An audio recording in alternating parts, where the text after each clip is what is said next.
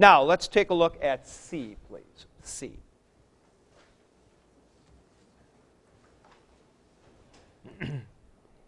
Concerning word type, a verb's accent always recedes back as far as the rules allow. Now, by recedes back, I mean left from the end. Which means that verbs will tend to carry an acute accent on the penult or antepenult or penult in all forms. And let's see why this is. It recedes back as far as it can.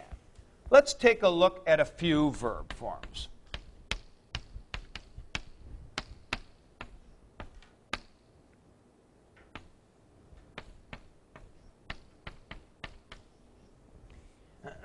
Okay, uh, let's maybe switch these two around here.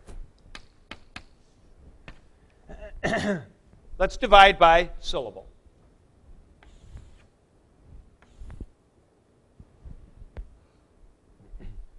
All right, let's accent the top one. This is a verb form. It says it will recede back as far as the rules allow. Is the last syllable, Rob, long or short of the top one? Short. So it can recede three. All right? Now, you're going to accent the antepenult which of the two accents is allowed that far back?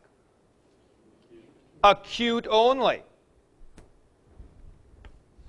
There you go. Now let's take a look at the second form.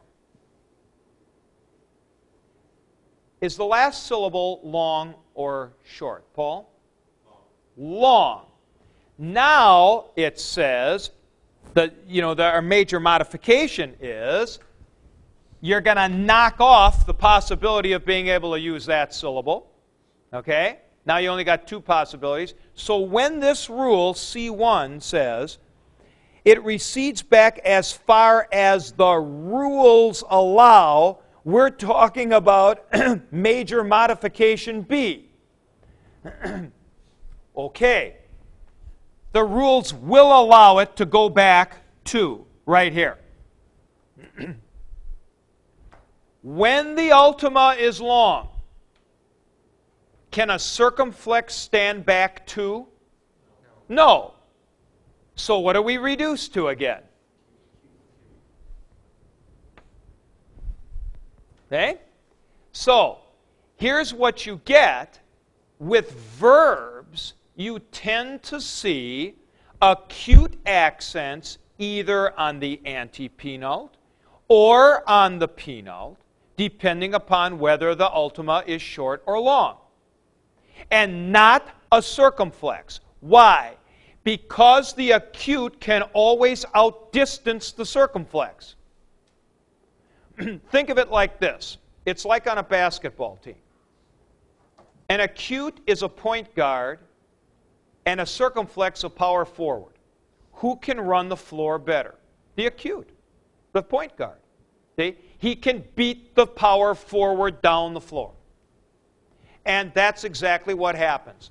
The point guard acute can always make it more syllables into the word than the circumflex can, and the verb wants the accent as far back into the word as possible. now let's take a look at this one. Here, there are only two syllables, right?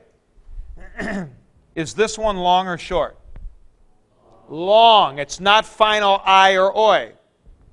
So the accent is going to be here.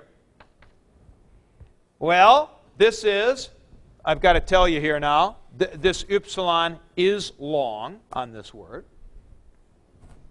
So, in theory, you could put a circumflex there. In theory. But what's the problem with trying to put one there?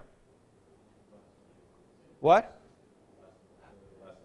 The last syllable is long. So you can't, you cannot have a circumflex there. So what do you get? An acute.